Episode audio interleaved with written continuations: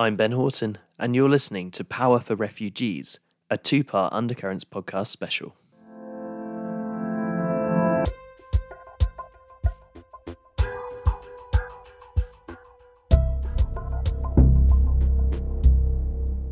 From Afghanistan to Sudan and Ukraine, the world is grappling with the consequences that emerge when people are forced to flee from their homes.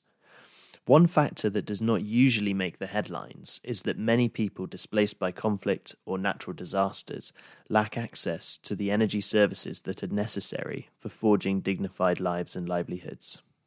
Since twenty fifteen, the Environment and Society Programme at Chatham House has been researching this issue and convening dialogues to spur action by humanitarian organisations, energy companies and others. Our Heat, Light and Power report provided the first ever comprehensive assessment of access to energy in refugee camps and urban areas with high numbers of refugees, and it's linked in the show notes. Since then, we've continued this work through the Renewable Energy for Refugees project, which provides access to affordable and sustainable sources of renewable energy and improves the health and well-being and security of refugees and neighbouring communities. In this Power for Refugees podcast special, I'll be finding out about some of the solutions tested by our project partners. In this second episode, we're looking at alternative sources of fuel for cooking. Approximately eighty-one percent of refugees rely on basic fuels like wood for cooking. This brings about major difficulties for refugees and for the environment, such as illness-inducing fumes from burning wood, the threat of violence to women and girls who travel often long distances to collect wood, and deforestation. In what follows, I speak to representatives from three organisations seeking to provide alternative fuels for cooking in displaced settings in Kenya, Niger and Rwanda, shedding light on what has worked and what has not. I hope you enjoy listening.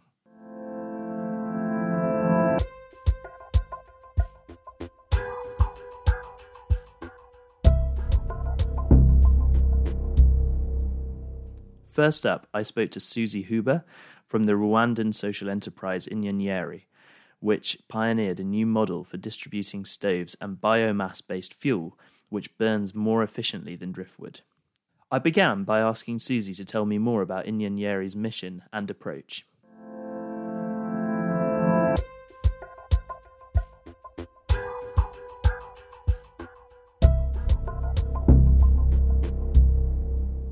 So Inyenyeri was a clean cooking fuel utility company based in Rwanda. And what Inyenyeri did was pair fuel purchases of um, biomass pellets, which is what Inyenyeri produced um, using locally sourced biomass in Rwanda, and paired it with fan gasifying stoves. Originally, we were using the Philips stove, and then we moved on to the Dutch manufactured uh, Mimi Moto stove.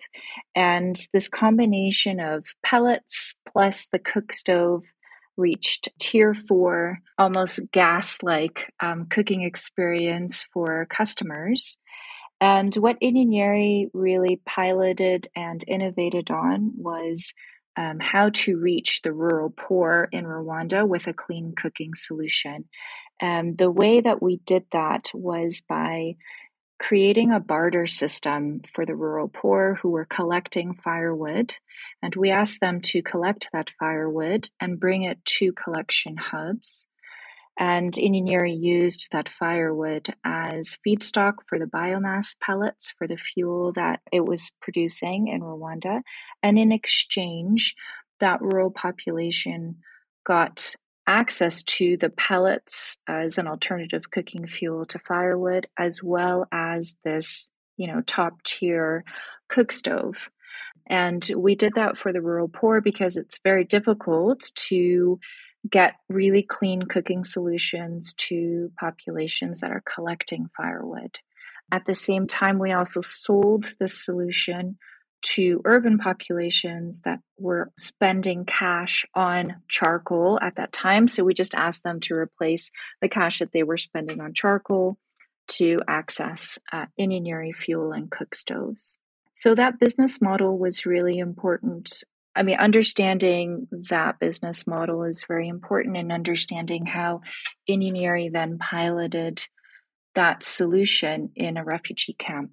That's fascinating. Before we talk about the particular activities in, in the refugee camp in Rwanda that you were involved with, could you just explain for listeners who might not be experts on this, and for me, could you explain why transforming this firewood into these pellets, why why is that a cleaner cooking solution? Because you're essentially using the same fuel, aren't you?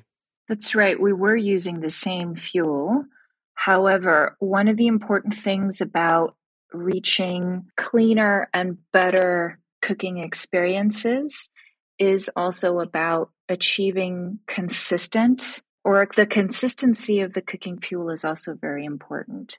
So the pellets, what they brought in terms of benefits as a cooking fuel is that they were more consistent than firewood, for example. Plus, because it's compressed biomass and properly dried biomass, it also, in combination with this tier four fan gasifying stove, it also achieves incredible efficiency. So the reduction that was achieved by switching from firewood in a three-stone fire to the Inyenyeri fuel and stove solution was about a ninety percent reduction in the firewood used. We've kind of got our heads around the kind of approach that Inyenyeri was was taking to this uh, clean cooking system. Could you tell us a bit about how you then translated that kind of model into the refugee camp, and also why Inyenyeri chose to do that, to, to move into that space? So Inyenyeri's mission was to ensure that we were bringing a truly clean cooking solution to the most vulnerable. And I actually asked um, the founder and the C E O, Eric Reynolds, at that time, that was in two thousand fifteen, he sent me off to a conference to go and explore how we could reach refugee populations in Rwanda. And I said, but why would we do that? That doesn't make any business sense. You know, we haven't even figured out how to reach our core customers yet. um, but it was part of part of the social mission of Inyenyeri to really reach the most vulnerable. And so I was set on that path, for which I am very grateful now. Um, but so in two thousand fifteen, we started exploring how to apply Inyenyeri's model in refugee settings with U N H C R, and really trying to understand how we could use either that barter system or another system to reach the refugee populations. Uh, so at that time, firewood distribution was taking place in the refugee camps in Rwanda. We knew from U N H C R that that firewood distribution was insufficient. It wasn't meeting refugees' cooking needs. And so there was a real urgent need to either supplement that firewood distribution or to find more sustainable solutions like Inyenyeri. So we understood the ask, we just didn't know how to do it yet. And we really wanted it to be a market-based approach. So really doing it from a for-profit perspective, not necessarily trying to find a profit from refugee camps, but using the business model, because the only way to ensure scalability is to ensure financial um, sustainability as well. So we wanted to make sure that it wasn't done on a, on a distribution basis. So back to the firewood distribution. First, we thought, let's use this barter system that we have with the rural population in Rwanda and apply it to the refugee population. If they are receiving firewood distribution, it becomes their property and they could barter that with Inyenyeri to access the cooking solution. However, we realized for a small proof of concept, logistically, that probably wasn't going to be a very good idea because we would have had to truck the firewood back from the camp to our factory, and you know, it just didn't make any sense. So then we started talking about, I mean, at that time, U N H C R was also switching from in-kind distributions to cash transfers. So we basically discussed with it, uh, U N H C R, well, if you want Inyenyeri to enter the camps, let's push forward then this cash distribution. So we started the proof of concept before cash distribution took place. What we wanted to show was, even though firewood distribution was still taking place, we wanted to show refugee households like Inyenyeri's solution, and they are willing to pay for it. So we had received funding, a small amount of funding to pilot this. So we opened up a shop inside Kigeme Camp in two thousand sixteen, and we had sufficient upfront investment through this grant to have one hundred households sign up to the Inyenyeri model. So the way it worked at that time was we gave the stove to the household with the agreement that they would come and make regular purchases of fuel, of the pellets, in order to recoup the investment on the stove. And through that pilot, we showed that households were very happy with the cooking solution. They wanted to pay for it because we did ask them to pay for the fuel, not the stove. They were able to pay for some, you know, weekly payments for the fuel, but it wasn't sufficient for Inyenyeri to recoup the cost on the stove. So we proved willingness to pay, but showed that affordability was, was an issue. So the next step that we made together with U N H C R was to fundraise together. And we basically fundraised in order to be able to distribute sufficient cash to refugee households for them to be able to afford the Inyenyeri solution. So it was, a, I guess, a, an aggregated cash transfer according to household size, because the more people you have, the more you cook. And we piloted that in two thousand eight. And the idea was to expand to the whole camp. So that was roughly three thousand five hundred households for them to be able to afford Inyenyeri pellets and stoves. That's really helpful. Thank you for setting all of that out. So, I mean, you mentioned that a lot of the, I guess, the consumers of this system were very pleased with the stoves and the cooking model generally. Did you find that actually take up was pretty pretty good? Were many people able to uh, to afford the system? In the clean cooking sector, we talk a lot about adoption. So the adoption of this new cooking yep. solution. And in this case, the adoption rate was very high in the sense that everyone wanted access to it. But then when it came to actually, I mean, adopting it fully, so not using any other kind of cooking fuel like firewood or charcoal, that's where we ran into, I mean, affordability issues. It was clear that Inyenyeri's fuel and fuel was more expensive than the free firewood that they had been receiving previously, and that the cash transfers were, although we had sufficient cash, and in principle, they should have been able to afford the Inyenyeri part. The part that we had not accounted for was the fact that within this refugee camp, the refugee households were also receiving minimum food basket cash transfers from the World Food Programme. And there was talk of ration cuts at that time. And so we saw the effect of that very clearly in the Inyenyeri purchases. So as soon as, for example, W F P would announce, you know, there might be ration cuts, so really a reduction in their cash transfer for food, we saw that immediately people would stop buying Inyenyeri fuel as well.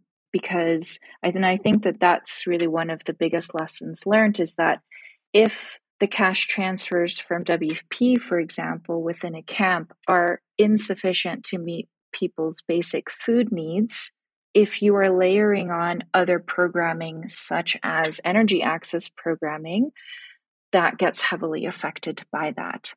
So looking to humanitarian agencies to group together more these cash transfers in order to understand to what level are we meeting minimum needs, essential needs, and how much more do we need to top up in order for them to start accessing other services, I would argue also essential services like clean cooking fuels, because that has a big effect on health as well. But that's a discussion that needs to be taken within the humanitarian sector. Yeah, thank you for taking us through those challenges, really. I suppose my question that to follow up on those was going to be, you know, how do we do things differently in the future to make these sorts of solutions sustainable and deliverable for the users of them ultimately? And I suppose just maybe more specifically, you spoke about this obviously being a market-based solution at the start. Do you think that that model was kind of vindicated through this exercise? Or maybe I'm being sort of naive about the numbers, but would it not have been better for for U N H C R or for other N G Os or, or aid agencies to simply just buy huge numbers of your biomass pellets and distribute them within the camp? So I think what this example shows, and I do think, I mean, vindication, if you want to call it that, but what I, I do think that it really showed is that it requires very good partnership between the company, who I do think is best placed to serve customer needs. When we are talking about humanitarian settings, humanitarian agencies see refugees as beneficiaries and not necessarily as customers, while a company sees end users as customers. And so that relationship has a different perspective, and I would say the right perspective if you want to ensure that you are meeting your customers' needs and understanding that. And a company has a real need to understand that much better, for example, than a humanitarian agency. I mean, that's a whole other discussion, but I do think that that is what these market-based approaches show, that companies that have a social mission can really bring value to the humanitarian sector, but that it requires very good partnership with humanitarian agencies. And I think that that was also one of the lessons that I definitely learned from implementing this program, is that we had a partnership with U N H C R, but then never spoke to W F P. And so we're caught off guard by the ration cuts that were happening through W F P's food budget. And so really coordination between humanitarian agencies for these camps is also very much required. I think the other thing that this program showed is that, again, around this, this cash programming uh, from humanitarian agencies, there is the ability of the private sector to see refugee camps as a market opportunity, as a customer base that can be interesting to them, perhaps not to reach profit, but at least to recoup costs of entering this market and really accessing very vulnerable populations. And I think that the benefits around having private sector enter refugee camps slash markets is that it does offer refugees the ability to make choices for themselves, the same way how that, that and that's ultimately what this cash programming is supposed to bring. It's supposed to bring choice, and it's supposed to bring dignity. And I think they have definitely thought about that in terms of food choices, but in terms of energy access choices, there's still a lot of work to be done. And I'm very proud of this pilot because I think that we showed that it can be done for, for clean cooking solutions. Absolutely. Susie Huber, thank you so much for joining me for this. Thanks so much for having me. It's been a pleasure.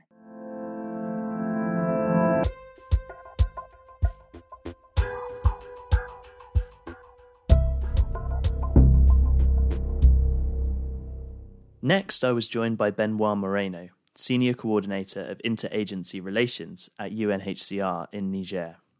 Benoit's team was involved in the development of a new fuel system based on liquefied petroleum gas, distributed to hard-to-reach communities in the Diffa region.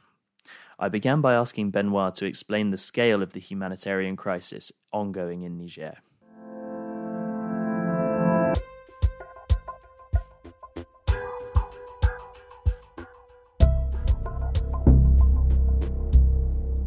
So Niger is a, is a country facing a lot of difficult situation, for sure, uh, environmental degradation slash uh, climate change, but also uh, displacement crisis, uh, because the neighboring is not easy. Uh, North Mali, uh, East uh, Burkina, North Nigeria, uh, South Libya, South Algeria. So the context is not so easy, but the country is resisting, and, and we try to resist uh, with the country. So the, the context where we implement our uh, gas intervention, uh, where mainly in, in border area, in, in areas hosting uh, quite a lot of refugees and, uh, and I D Ps, and mainly in the Lake Chad area. So Boko Haram crisis, to resume, uh, it's what we call an out-of-camp context. It means that there is no camp of refugees of I D P, and it's the way also the government of Niger is supporting is uh, hosting a policy to avoid any parallel system for services, uh, to avoid any, let's say, area of, of socioeconomic exclusion. So you have displaced, spread in a lot of villages, uh, cities across a region, let's say, as big as Belgium, with just one road and with a lot of security, accessibility uh, uh, issues. So, and it's an area, as most of the area in the Sahel, affected by desertification. I think it's ninety percent of uh, of all the region affected by by desertification, and so a huge concentration of a population in uh, let's say fertile area, uh, and this concentration increased with the displacement. So this was the context of of intervention, a quite complex context. At this time, also quite a real war context. And so this is where we we implement this, this intervention.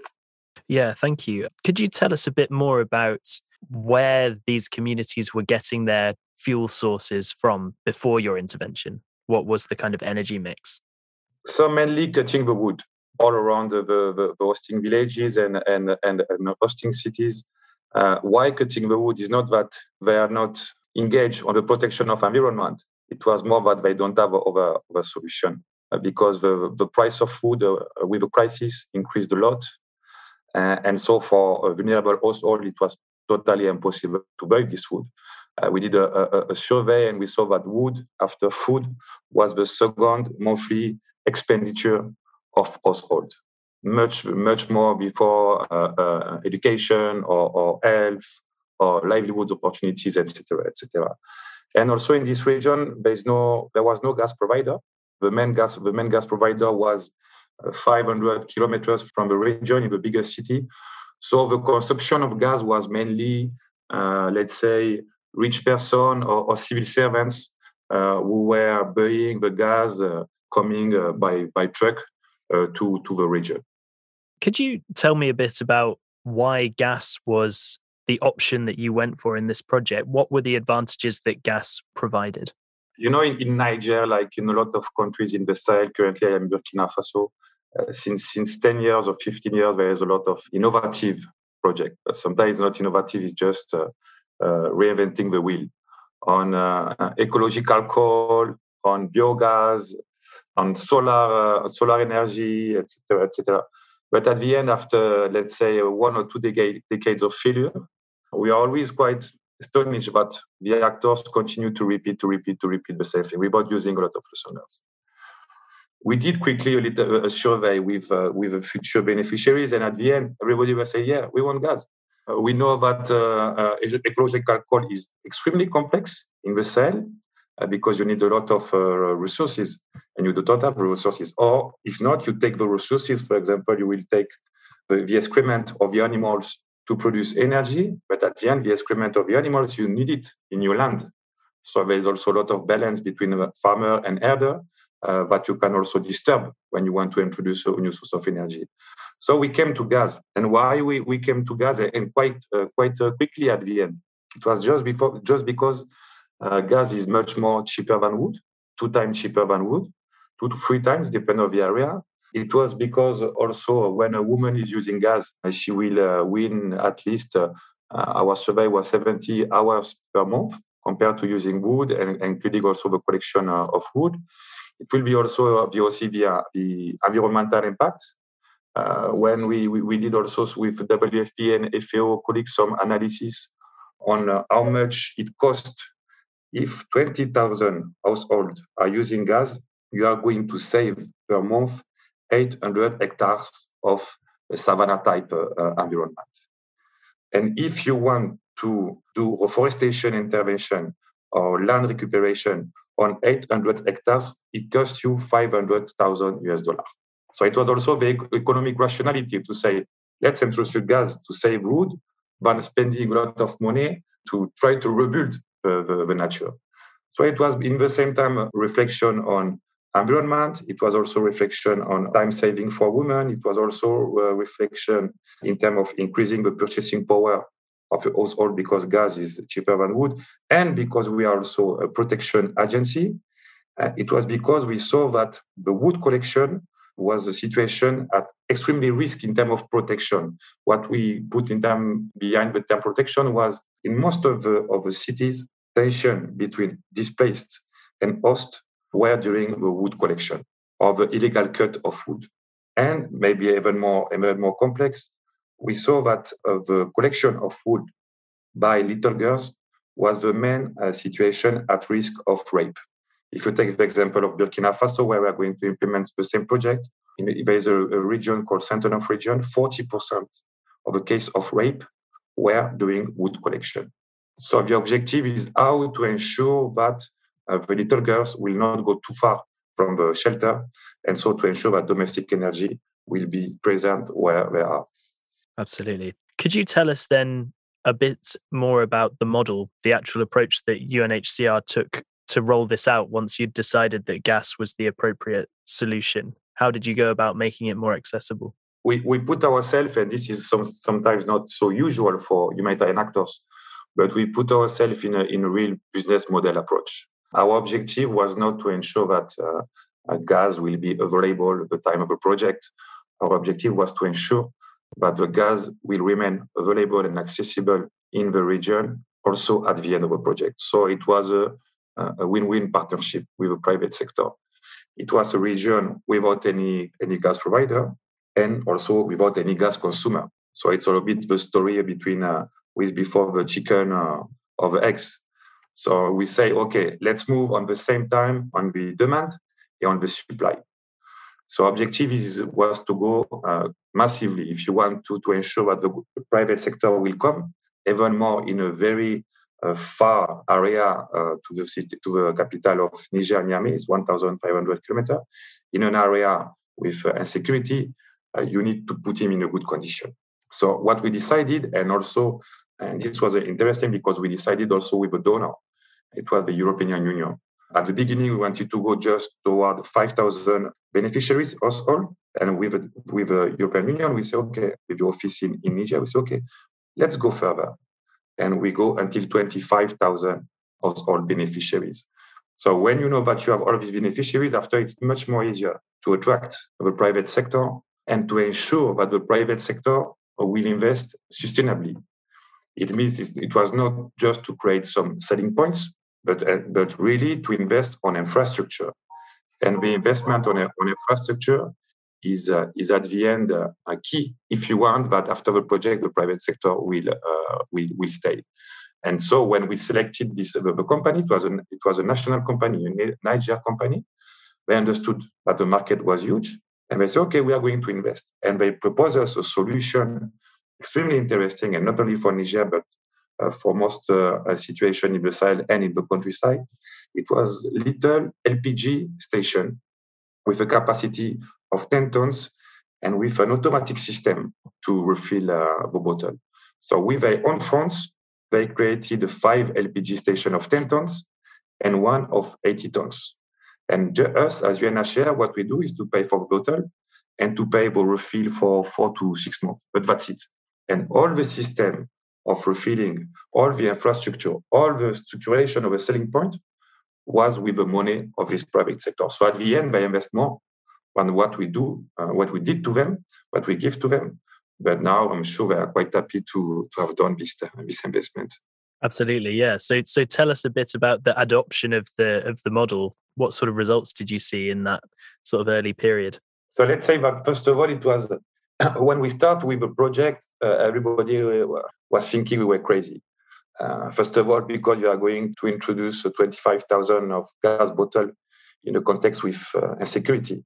So everybody was not so confident. So we work a lot also with uh, with police uh, and militaries on the ground for them to be reassured about the process. We work a lot also with them and also with the private sector to know where we are going to put this L P G station, uh, sometime in the ground, in a secure area. We work a lot also with them as soon as you want to be a, a, a gas seller in Niger, like a lot of country, you need also to be clean judicially. So we work also we work also on that. So this part was was quite uh, heavy, important, but at the end, everybody was confident. Then we saw that also when people were saying to us, U N H C R is not possible, people are coming from the countryside, they are not used to use gas, blah, blah, blah. At the end, we saw that uh, it was not so easy to, to support the, the, this uh, using of food to using gas, because a woman saw the rationality in terms of time, the rationality in terms of, in terms of money. So it was not, not so complex, but also it was also important for us to not have to have, a, let's say, a humanitarian footprint. As soon as you are classical humanitarian intervention, you distribute yourself, you sensitize with N G O, uh, et cetera. You do too much focus group, et cetera. Uh, you have a, a too much uh, big uh, humanitarian footprint. What we try to do is to say, okay, let's not involve N G O on this. It will be just U N H C R with uh, good national colleagues with uh, a very good knowledge of, of the region. Let's put a committee to implement the intervention with local authorities, mayors, traditional leaders, uh, technical services of the states, environment, trade, energy, et cetera. So this committee to, to, to follow all the implementation and for the sensitization using a totally community-based approach. I mean, for sure, the involvement of a traditional leader, local elected, mayor, et cetera. But let's recruit in the community, in the community, hundreds of workers who are going to be paid for two to three months, like an intelligent cash for work activity, I want to say. They are going to be paid for two or three months, and they are going to follow each of each of them, one hundred households. We don't care if they know how to write or not; it doesn't matter, because we elaborate a simple uh, sheet to monitor. And let's do door-to-door sensitization to see, is it okay if a, is a woman is using the, the gas? Is uh, the family understand the economic rationality of the gas? Uh, is it easy to do the refill, et cetera? So to adjust regularly the intervention. We set up also a green line. Uh, it was not the most used tool because we are in, in an area where not everybody has, has a phone, but all this community-based sensitization was, was quite uh, uh, efficient. So this is, was a good element. After, there is also failure. And this is important also in the humanitarian community that uh, we accept failure to better do later. In terms of failure, I think that maybe we were too ambitious. Uh, we were too ambitious because uh, at the end, it was close to forty to fifty sites and villages targeted, with villages with the security situation, which deteriorated uh, during the, the intervention. So you have a lot of people who move. And when you move, you will not take your shelter, you will not take your bottle of gas. Uh, you just want to take uh, the few you have, maybe uh, children for sure, your animals, if you have animals, et cetera. So a lot of people have been obliged to move and, and let the, uh, the bottle. Uh, the second element, and this is really, uh, for me, the main issue that we have to fix in the next intervention. You have different type of bottle of gas, twelve kilogram and six kilogram. And also there is a little one of two point seven five kilogram. As we invest on the six kilogram bottle. If you want to do the refill of a six kilogram bottle, it's like, let's say, to resume two, three, three U S dollar. It's two thousand C F A, three U S dollar. But if you are extremely vulnerable, it's extremely complex to do the refill and to have three U S dollar on your pocket. So at the beginning, we push a bit the private sector to go back with uh, one of the bottles they use when they start with the gas in Niger. It was this two point seven five kilogram bottle, uh, but they were not so supportive uh, to reintroduce this bottle because I said this is too complex and they need to buy new bottles from from uh, or, or other countries. So now in Burkina, taking into consideration this, uh, what we want to, to invest on is this two point seven five kilogram bottle because it's much more easier for vulnerable household to refill. But at the end, if one person is not do not have three U S dollar in his pocket to refill, we were saying, keep keep the bottle on your side, and as soon as you will have three U S dollar, you will refill. But do not sell the bottle because the bottle is a patrimoine. For, no, for somebody to, who don't have any, any phone, the bottle is a patrimoine. And that's why if people are not using gas in, in the sale, it's not because the price of the refill at the end, or it's not because the, what is going to cost monthly, because the gas in most of the region of Niger and Sahel is cheaper than wood. But why people are not using gas is the bottlenecks, bottleneck of the first investment. It's this six kilogram bottle and all the accessories, et cetera. Because this is costing forty U S dollars. So it's, it's we, we we are in a totally absurd situation. It means that a rich person, because the rich person have the capacity to buy, to do the first investment, this first bottle of six kilogram, will have less expenses in terms of domestic energy than a poor person, because this poor person cannot buy this bottle of six kilogram. So this is what we, we invest on the project. It was just to break the bottleneck and to ensure that as soon as an household has this bottle, okay, it can start using gas. Yeah, that's super fascinating. And yeah, I can totally see how difficult that must be for the communities involved, you know, the individuals, if there is that big upfront cost that is just so insurmountable. I would just like to ask, as we come to the end, you mentioned that you're hoping to run a similar initiative in Burkina Faso as well. I just wonder, you've covered some of the obstacles there, but what are you learning between those two initiatives? What are you going to be changing in your approach in Burkina Faso versus Niger? In Burkina Faso, we, we are going to, to insist a lot in this, uh, in the possibility to have more little bottle, two point seven five kilograms bottle, to ensure that for the most vulnerable, the refill will be easy. I think what we are going also to do, maybe compared to Niger, where we invest in a lot of different cities and villages, we are maybe to, to focus on five to maximum ten villages, uh, because it needs to be massive uh, to really uh, support a change at community, at community level, and change also in, in the protection of environment. Because you cannot pretend or encourage community to protect the trees if you don't offer alternative. So it's better that to invest a lot in, in, in some precise sites and villages to then uh, have an impact.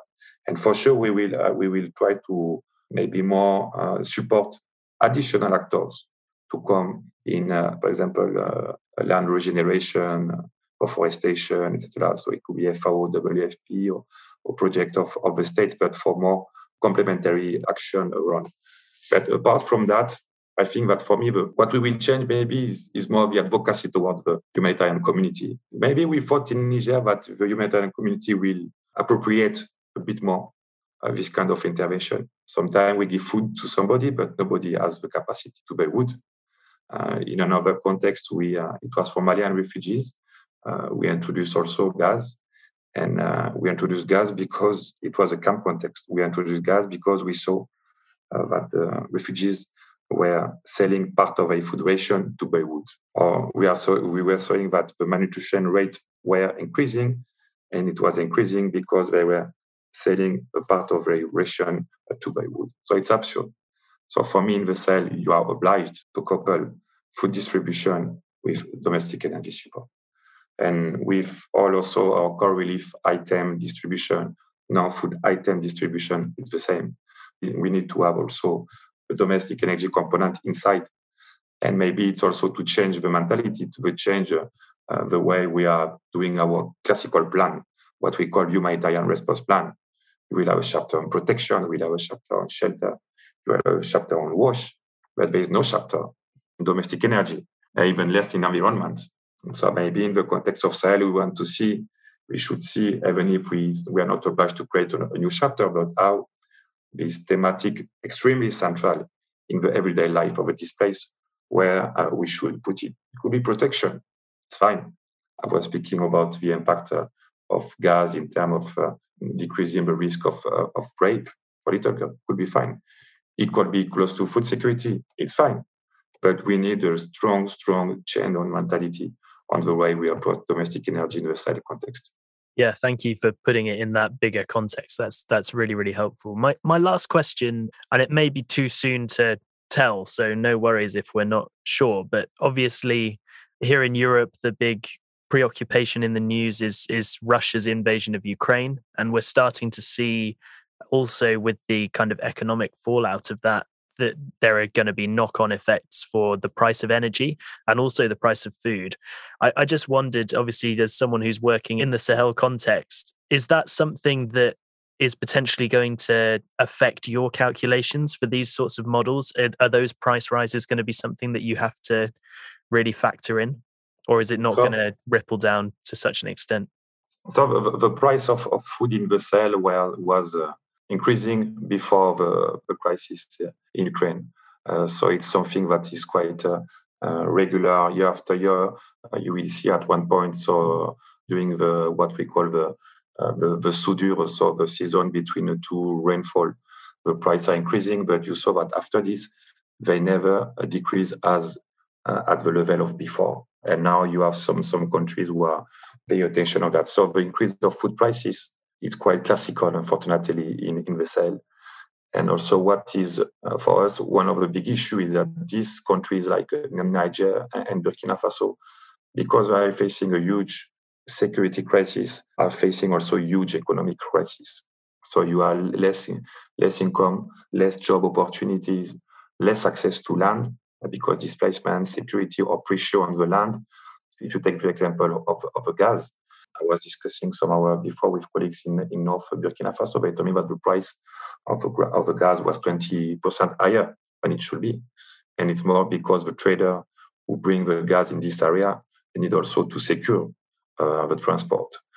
So let's say that we have also these huge uh, endogenous uh, dynamics uh, who put pressure on the on the on the uh, purchasing power of, of of the population. But and at the end, that's why also we think that to to invest of gas is rational, because we have so much issue, and maybe the impact of the, the situation in Ukraine will have the impact on the funding of the Sahel. Uh, we don't know. Uh, but what we saw that it's it's it's tremendous, the volume of, of displacement. So we need to be extremely rational in what we invest. And if you support one household in a city to use gas instead of wood, you will decrease his expenses. So sometimes for us it's better to see uh, how to decrease the monthly expenses than thinking on supporting everybody in economic opportunities, because we do not have money on that, and we will not have the money now. So we think that we go. We need to go toward more economic rationality on our intervention, and for, and, and gas is a leverage for that. Benoit Moreno, thank you so much for joining me on the podcast. Thanks a lot.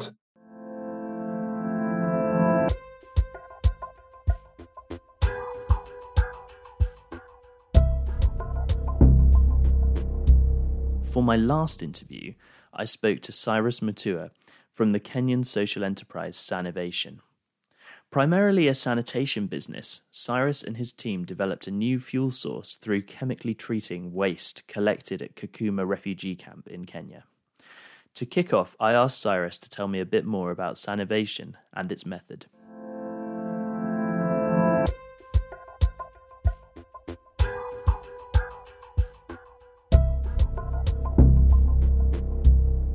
Yeah, thanks, Ben. So, Sanivation, we are a social enterprise. And we partner with local government uh, to be able to develop and operate citywide sanitation infrastructures and uh, delivering clean, safe, and efficient sanitation uh, services uh, to both urbanizing and uh, humanitarian um, uh, contexts uh, um, within East Africa. Our mission is to be able to improve dignity, health, and environments of these communities. And as um, here in Kenya particularly, we've been uh, operating since uh, twenty fourteen. And uh, over the past seven years, we have designed, implemented, and operated improved sanitation interventions across the value chain, from toilets to waste collection to treatment and reuse, as well as helping uh, cities create uh, citywide inclusive sanitation plans and clear monitoring and evaluation plan to be able to implement all these implemented interventions. So that's what we do as Sanivation, and we are based here in Kenya. Brilliant. Thank you so much for that. Could you tell us a bit more about the particular system that you've pioneered? Obviously, ultimately, you're a sanitation organisation, but this episode of our podcast is all about cooking fuel. And so just tell us a bit about, you know, how those two things interact for you and, and what the link is there. In reference here, we'll speak about our work that we did in Kakuma refugee camp. So there were two approaches that we were looking for Kakuma.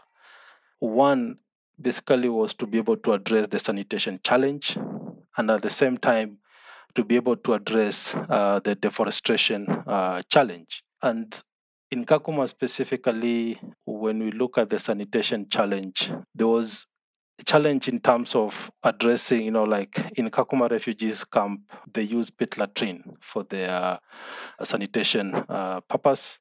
And what happens is that um, because the camp is always, the population keeps on increasing.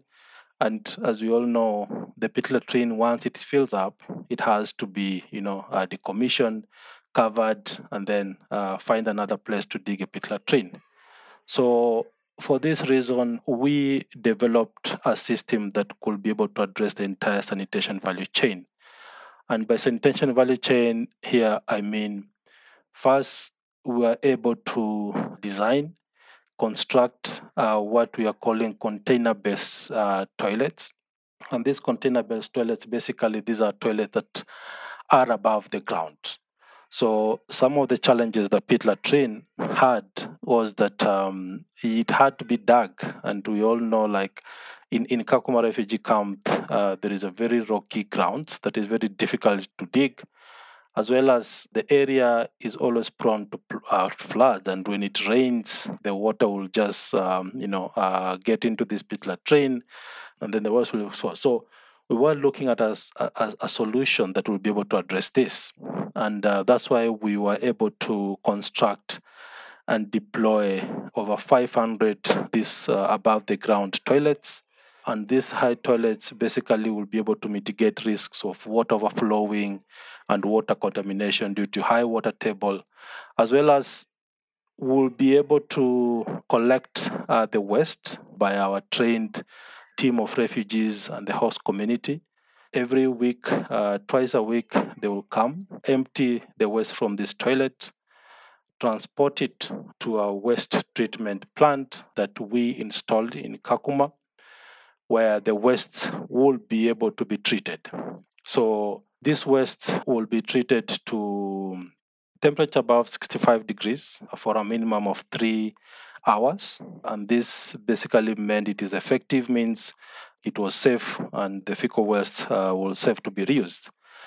After the waste will uh, pass the, the, the, the treatment test, then we'll be able to combine with the biomass, in this case, which is charcoal dust, and then to make a reuse component, which was here a briquette, a carbonized briquette that will be used, that we sold to household, uh, so that uh, in alternative to charcoal and firewood, uh, which was a, a cheaper uh, and produces less emission through uh, compared to other cooking energy. So that's how we combined, and by so doing, we were able to manage to, for every ton of briquettes that we produced, we were able to save eighty-eight trees. And that's how we were able to really address the both challenges of sanitation, but as well as looking at a more sustainable uh, sanitation solution. Uh, we're bringing in a reuse component, which is this case was the charcoal briquettes.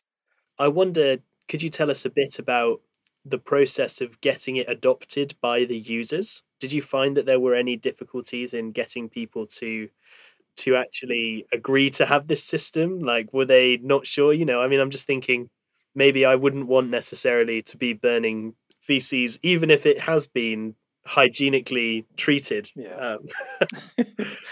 Yeah, definitely, Ben. I, yeah, yes, that was one of the biggest challenge, I'll say. Um, and I think it's all, I'll say, more psychological, because as I mentioned, uh, one of the critical part was that from the toilet, we'll bring, we'll treat the waste and we'll pass all these um, uh, measures uh, that had been put in place just to make it safe. And basically, for us to be able to manage to sell these briquettes, there was a lot of community participation and engagement. In this case, what we did before we do any sales, uh, we'll do like an actual demonstration of this fuel and uh, explain the step through the, the, the users, especially we were targeting a lot of women and also businesses, looking at how we come about, how the briquettes are produced. And to some extent, a lot people will come to our treatment site and just to be able to see how this is done. With time, we found out a lot of acceptance because of the quality of these briquettes. Uh, by word of mouth, uh, many people will will see the benefit of this. And that's how we managed to, to address that challenge. And I'll say it's keep on reminding and keep on participating and engaging and collecting a lot of feedback uh, from the users on the same. Thank you. And so could you tell us a bit about how successfully it was adopted? Did you find that people were receptive after time when you educated them on the model, and, and has it become a sustainable source of fuel? At first, yes, we had that challenge uh, because when we began selling the briquettes uh, for the camp, we began what they normally call like blocks, because these are areas that have been divided according to, to the camp. So we'll sell with that particular block. Over a period of, uh, I'll say one month, we were covering the entire zone. Uh, this is now like more of uh, the Kakuma uh, one that had, uh, say, around maybe uh, above uh, fifteen uh, blocks. So with time, that was the reception because, uh, as I said, one of the key advantages for these uh, briquettes was that um, it could burn longer uh, compared to the normal charcoal, which uh, meant savings to the, especially to the business owners, and also to, to the households. So at that particular point, I'll say maybe one of the biggest challenge uh, that we have, it's more about the distribution and the logistics. So there is a market, and the, there was a market uh, for briquette, but it was very spread out. As I said, uh, Kakuma alone is a home for almost over two hundred fifty thousand plus refugees. And for every, an average buyer will buy between uh, one to around two kg per day. You know, that meant a lot of challenging if you want to cover the entire camp. And even if you're looking at around selling around forty tons, so that's a lot. So the system itself, because it was challenged to to to have a distribution channel that could reach the entire camp, so we could not be able to sell as what we had required. There is another challenge that um, in the camp, there is always a provision of free firewood to the refugees, right? And um for our briquettes, we were selling uh, twenty shillings, that's less than a dollar here in Kenya. And what happens is that um, it's difficult to really compete uh, with free provision, right? And sales declined. Every time there was a free distribution, you could just see the sales go down. My final question really is just, if you were advising social enterprises or aid agencies on how they might pursue similar models in similar contexts to the work that you've been doing, do you think there are any kind of key lessons that you would recommend they bear in mind to make it a success and to make it sustainable in the way that perhaps this particular project, it struggled to really maximize its potential? Yeah, and I will still reference these three key challenges, and I'll just look at one, the distribution channel. If there is any existing distribution channel that one can ride on it, especially in the humanitarian context, please do. But distribution is something that you can really needs to be looked at a lot. For maybe for the challenge for the free uh, fire distribution, maybe I, I will look at into more empowering the refugees economically, so that they can have increasing high purchase. And maybe one of the key things, and I know uh, this is what is being piloted, it's having the cash-based in- interventions whereby the refugees or people concerned are given some money and they can make a decision based on any fuel they want to buy. And then maybe third option is looking at large uh, off-take agreements, you know, uh, for the fuels, uh, trying to sign as much as, you know, like uh, off-take agreements, because this will be able to guarantee in terms of your sales and uh, as well as, uh, you know, uh, your margins. So uh, I think those are the cre- critical things uh, I would like to uh, mention as key of the key lessons that also we are learned and we are borrowing it even in our future projects. Thank you very much. Yeah, Cyrus, thank you for your time today. Thank you for your work. And it's it's been great to hear more about Sanivation. Thank you so much, Ben, uh, for having me.